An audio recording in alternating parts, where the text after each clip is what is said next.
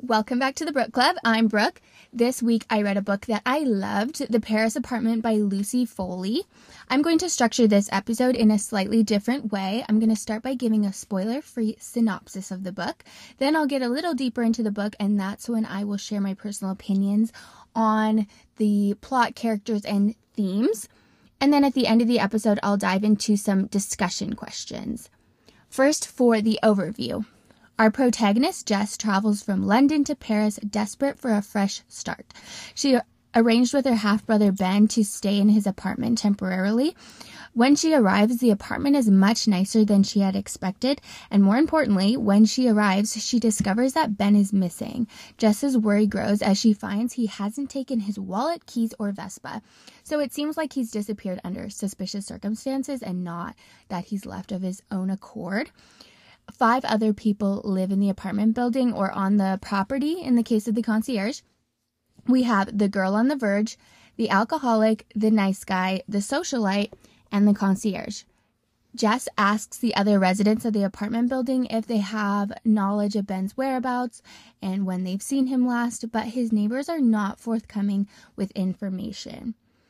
Okay, I've divided my thoughts on the book into three categories plot, characters, and themes. I'm going to talk about them in that order, starting with the plot. Overall, enjoyed the plot. Just before getting halfway through the book, there's a really fascinating twist that I did not see coming. I loved this part. It's the part where Jess is in the study of the penthouse and she finds a family photo and she realizes that the residents of the apartment are all one big family, which explains why the neighbors who seem to have nothing in common meet in the penthouse for wine and conversation. It's basically family night. This was probably my favorite part of the book. I also liked that Jacques was dead the whole time. I bet there are readers out there who predicted this twist, but I did not.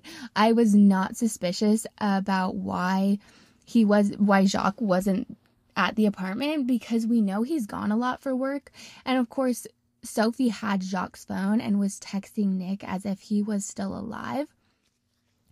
The author ensures that many characters, if not all, have motive for wanting Ben out of the picture. For example, Antone is jealous of Ben. He thinks that Ben and his wife like each other. Sophie could have a motive after she catches Ben snooping in her study. She thinks that he might be blackmailing her. He she thinks that he found out about her secret past. Nick and Antone have another motive. The brothers talk about their inheritance being given to Ben. Ben has charmed their father and Jacques seems to prefer Ben to his own sons. It's possible that Mimi could be jealous of Ben because he slept with her mom. As we know, she's obsessed with Ben. Could that be a reason to hurt someone? We then find out that Mimi and Antone were both out late the night Ben disappeared, giving them possible means as well as motive. I thought it was smart that Jess had baggage with the police. It was a good way to ensure that the police weren't involved in the investigation initially. And then when she went to the police with Nick, he was able to speak with someone who would side with his family and not investigate Ben's disappearance. I think the author wanted Jess to solve this mostly on her own, and not having help from the police raised the stakes for Ben for Jess. I think it also increased the tension and the thriller aspect of this book for the reader. Jess has personal experience with sexual assault, and this may be one reason why she felt so impassioned about assisting the victims of La Petite Mort. And by victims, I mean the women that work there. Jess's primary concern in the book is finding Ben, but she becomes interested in helping the exploited women at the club. At La Petite Mort, Jacques is facilitating a prostitution ring. Some of the women he employs aren't legal residents, and they have their passports taken from their from them, so they're essentially forced into prostitution. They don't have many other options. Jess seems to prompt Irina to request money from Theo while they're trying to get information out of her. I like this part. When they ask her a question, Jess is like, Do you want more money before you answer the question? And then at the end of the book, of course, Jess sends um, Sophie a letter about the article coming out that will expose Jacques and La Petite Mort. She tells Sophie to send every dancer at the club some money in exchange for not mentioning Sophie or her kids in the article. Okay, so I've talked about the characters in general terms. I want to get into more detail on um, some of the main characters. I'm going to start with the concierge, who surprisingly ended up being one of my favorite characters by the end. I loved the ending of the book for her, which I'll get into later. So the concierge has no name throughout the book, and I think this is representative of her not being a part of the group that are the other um, apartment residents. She is definitely a less privileged outsider. This being said, she seems to know all the family secrets in the beginning, it seems like she's sneaking around. She's potentially suspicious, but we find out that she's actually trying to, she tries to slip Jess a note. She tries to warn Jess. Um, she tries to tell Jess something very dangerous has happened here. You need to get out. This family is not what they seem. Um, we find out that her granddaughter is Mimi, and that's the reason why she's at the apartment to watch over Mimi. So, in the end, she is kind hearted and extremely loyal to her family. Her granddaughter Mimi was an interesting character.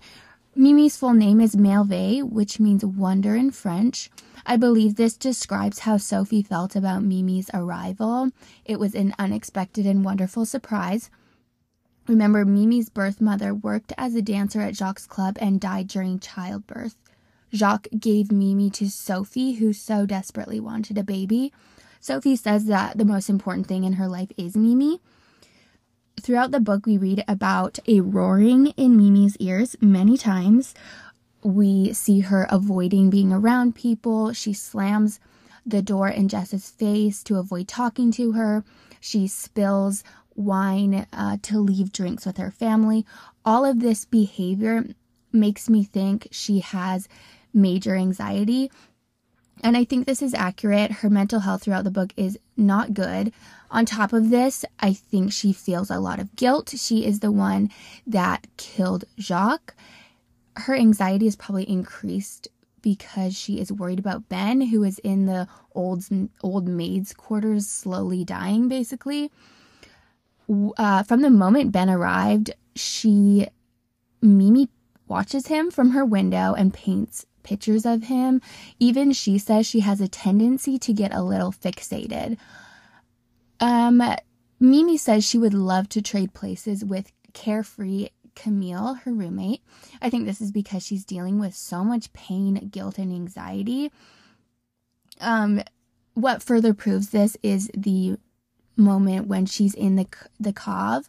She sees Ben's Vespa, and this triggers her, and she intentionally rides her bike into traffic and gets hit by a car she ends up being okay. I do think it's a little cliche that the mentally ill girl is the killer, but I'm okay with it in this instance because Jacques' murder was justified. She was saving Ben's life.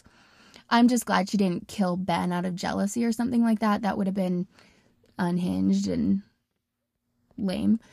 Um, so her mom, Sophie, lives in the penthouse with Jacques. She is an elegant, rich Russian woman in her 50s Despite her wealth and beauty, Sophie feels unseen. She has an arrangement more so than a marriage uh, with her husband Jacques. She married him for his money and he married her for her looks, to put it simply. In one instance, she says that others being put down to boost herself up gives her a nasty sort of pleasure. I think it's safe to say that she wants to feel better than others. Next, we have Nick, who's Ben's friend from university. Nick is the one that invited Ben to move into the Paris apartment, and he was the one that was able to arrange for Ben to pay lower rent because his dad, Jacques, owns the apartment. Um, Nick was probably the first character I was really suspicious of. I was especially suspicious of him when he was checking to see if Jess knew what Ben's investigative piece was on. This was right before he brought her to the police station. Nick has an addiction to oxy and excessive exercise to cope. On the subject of destructive coping mechanisms, we have Anton, the alcoholic. Anton is violent. We see him grabbing his wife, smashing an alcohol bottle, and knocking over the angel statue in the courtyard. Nick and Anton had a complicated relationship with their stepmom, Sophie, and An- Anton was the one blackmailing Sophie by threatening to expose her past. Despite their general dislike of Sophie, I thought it was interesting the way both sons looked to her for instruction on what to do after Mimi commits murder. I think this shows how both boys don't have experience making decisions for themselves. They've lived under Jacques' control their entire lives, definitely under his control emotionally and physically under their dad's roof as well.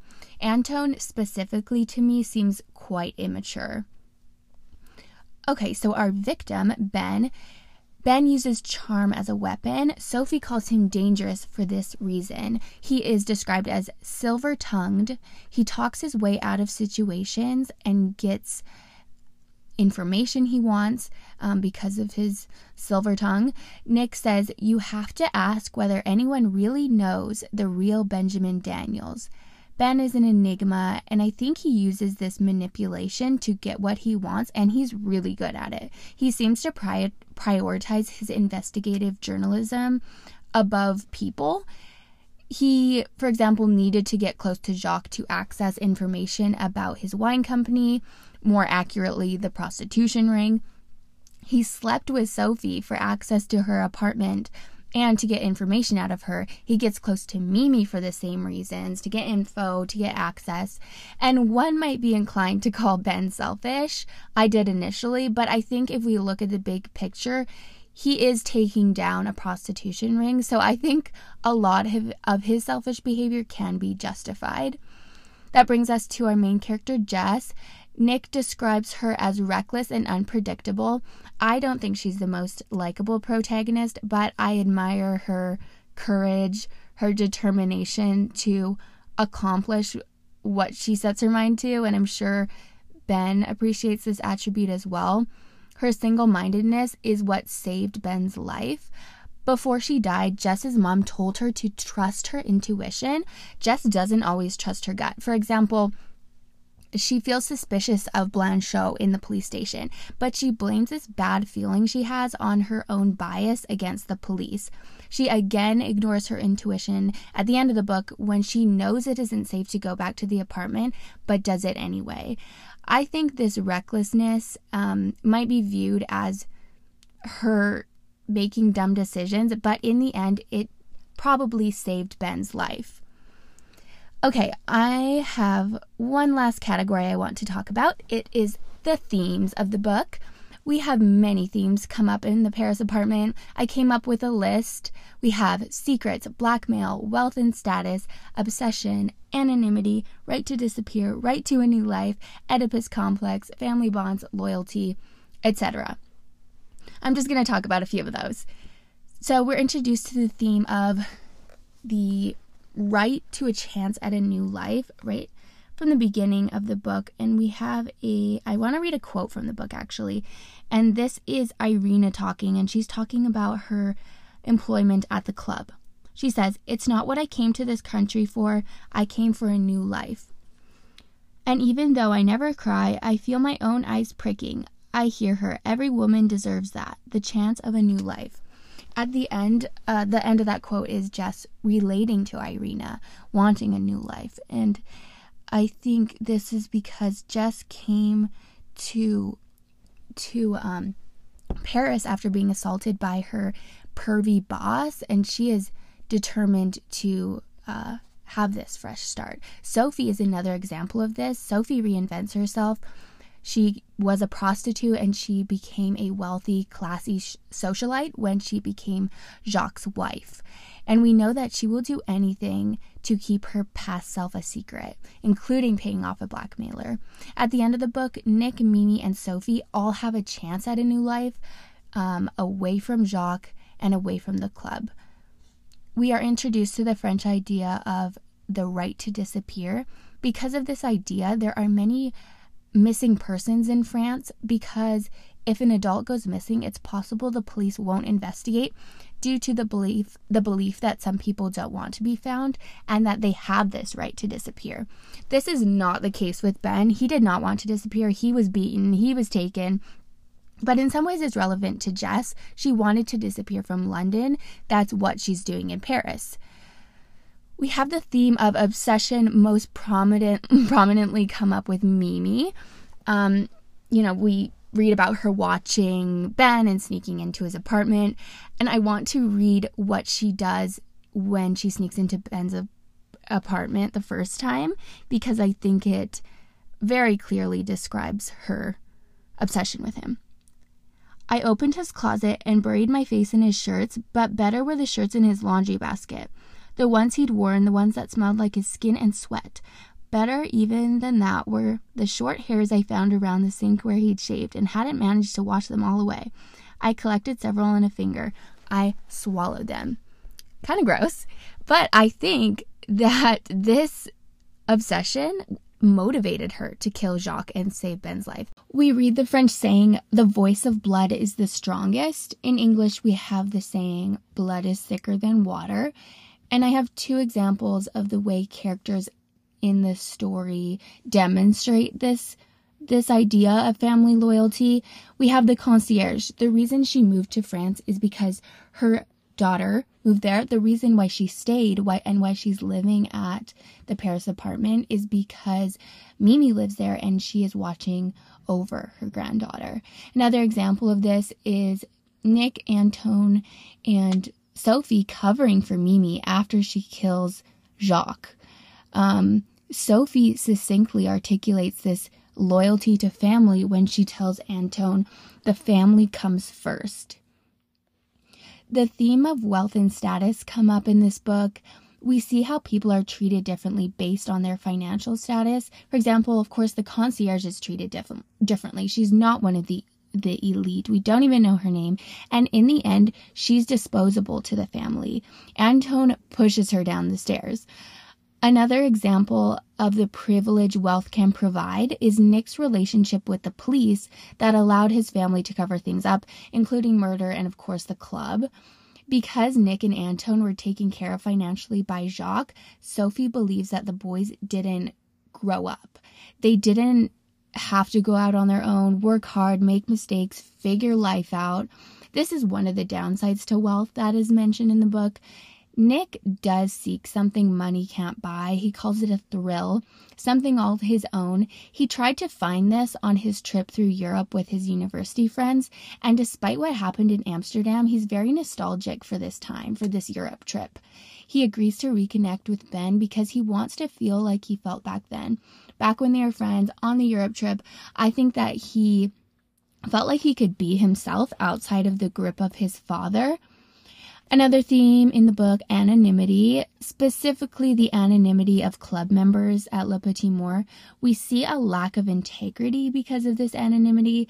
People at La Petite Mort wore masks and would not participate, sorry, and would participate in things they probably wouldn't if anonymity wasn't an option. Blanchot, for example, he's a police officer. He has a duty to the people. Is he the one shutting down the illegal club? club. No, he's perpetuating the harm of women by being a VIP member of the club. Would he be doing that if everyone knew who he was? No, probably not. That would be shameful. There are many more themes in the Paris apartment that could be discussed, but those are the main ones that stood out to me. And I want to get into the discussion questions. So this week I made up my own questions. So I'm going to talk about three of them. My first question is just Did you have any predictions about what happened to Ben while reading the story? Typically, I don't make predictions, but because I, w- I knew I wanted to record an episode on the Paris apartment, I was thinking about what I wanted to say and about um, the end of the book before I got there. I was trying to figure out what was going to happen. So, about halfway through, when I discovered the family twist that, you know, they're a family and everyone in the apartment, my prediction was that everyone is guilty. I was predicting that there was a premeditated plan that every family member was involved in and that the family was all they were all covering for each other. Kind of murder on the Orient Express vibes. I was predicting that Ben discovered something about their family. And I was right in some respects. Ben did discover something about the family, um, but it wasn't a premeditated plan that everyone in, was involved in. My second um, prediction was the complete opposite. I was guessing that Ben's disappearance had nothing to do with the family, that the attack came from the outside. So either Theo, Dominique, or Camille were responsible for Ben's disappearance. Obviously, I was wrong about that. But I think there had to be these side characters not only to help Jess find Ben, but also for the readers to be suspicious of. There had to be these red herrings, right? I correctly predicted that the police were involved by helping the family. I predicted this because the family is rich, they have a lot of influence, and I was suspicious when Nick spoke in French to the police and just didn't understand what was happening, um, didn't understand what was being said during that conversation. I thought that Dominique leaving so soon after Ben disappears was a little suspicious. I thought that maybe she was going to meet him. Um, maybe they were running off together, or maybe they were. Um, they found out something about the family and they're working together. Obviously, I was wrong about that one as well. Dominique and Camille are the pe- are the two that get together in the end.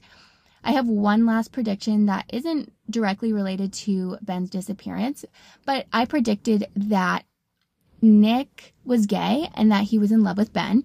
We don't find out what Nick's sexual orientation is, but I was correct in predicting that he was in love with Ben. We find that out um, when we get a flashback to Amsterdam. This also explains why Nick's background was a photo of the two of them. Okay, question two. How do you think the characters changed after this experience? So, all three siblings had various coping mechanisms. Fortunately, Nick and Mimi made it out alive, and now they have the chance to improve their lives, process this experience, hopefully improve their mental health. Unfortunately, Anton commits suicide. From the beginning, he had quite harmful coping mechanisms, and as Sophie says, he was never able to grow up. Covering up the murder of your dad committed by your sister would be a very heavy weight to carry we find out that Mimi is sent to paint and recuperate. This puts the image of a treatment center in my mind. So I'm thinking she's getting the mental health help she needs finally. I have no doubt she will continue to get away with the murder of Jacques. Nick moved out of the apartment and left Paris. I think he will find his own path and process not only this experience, but also his childhood and his relationship with his dad. Maybe he'll come out of the closet. Maybe he'll find a new career path. Sophie redeems herself a bit. She sends money to the dancers at the club. She's I think she's better off without Jacques physically and emotionally. Her focus will likely remain on her daughter and her daughter's wellness.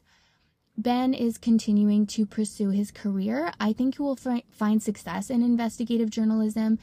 I think he has an impressive determination and a passion for it maybe to his detriment. I don't think he minds putting himself in danger.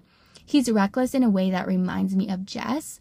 Jess, sorry, Ben apologizes to Jess at the end of the book. He intends to be there for Jess. Hopefully, after Jess saved his life, he will be a more present half brother to her. Jess's wanderlust has brought her abroad as well. She's having her own Europe experience, and at the train station, she sees the concierge. Before she leaves the apartment, the concierge steals valuables from the penthouse, including Sophie's Whippet Benoit. I think this theft is more than justified after keeping the family secrets for so long and after Anton pushes her down the stairs. Um, obviously, the concierge is safer away from the family. I think that maybe she feels like since Mimi's gone, she can go too. She feels like she does it. She no longer has to watch over Mimi. Knowing her loyalty to her own family, I'd like to think she will find a way to check up on Mimi. Perhaps she was headed to Mimi on the train. Lastly, I think Camille and Dominique live happily ever after. We don't really know much about them besides the fact that they're smoking hot. So, best of luck to them. I'm sure they're doing well. Last question, question three. Do you have any questions after finishing the book? Is there anything left to be desired? A story is a specified period of time. We don't know what happens to these characters once the book ends. I know that. That being said, I wanted to know how Nick processed his sexuality. The latest we know is that the trauma from his dad is not resolved. Obviously, this could be something he's addressing now that he's away from home. He has the chance to finally grow up and the opportunity to process the trauma that comes with being raised by a criminal and a angry homophobic man. During the book, no one seemed to offer Mimi help with her mental health, despite her apparently being the most important thing in Sophie and the concierge's life. I also want to know more about the concierge's relationship with Mimi. Does Mimi suspect that the concierge is her grandma? Do they meet up out up outside of Paris? Will she tell will the concierge tell Mimi who she is and who Mimi's mom was? We don't get a whole lot of detail concerning um, Jess and Ben's childhood, I want to know more about both of their fathers, as well as what led their mom to commit suicide. Maybe it wasn't completely relevant to this to the story, but I would like to know more information about their childhood. I think it would provide insight into Jess and Ben's strained relationship, as well as insight into why they make the decisions they make this being said, I do trust that Lucy Foley would have included these details if they were vital to the plot. Overall, an enjoyable thriller mystery. I definitely want to read more Lucy Foley. I want to get my hands on the guest list. I know this is one of her most highly regarded books. I just finished reading the book The Midnight Library by Matt Haig. It's original, emotional, and thought provoking. It got me a little misty eyed at points, I'll admit it. It's a very beautiful book. Um, if you're interested in hearing an episode on that, The Midnight Library, let me know. And as always, let me know your thoughts on the Paris apartment by emailing brookeclubpod at gmail.com. Thank you so much for listening.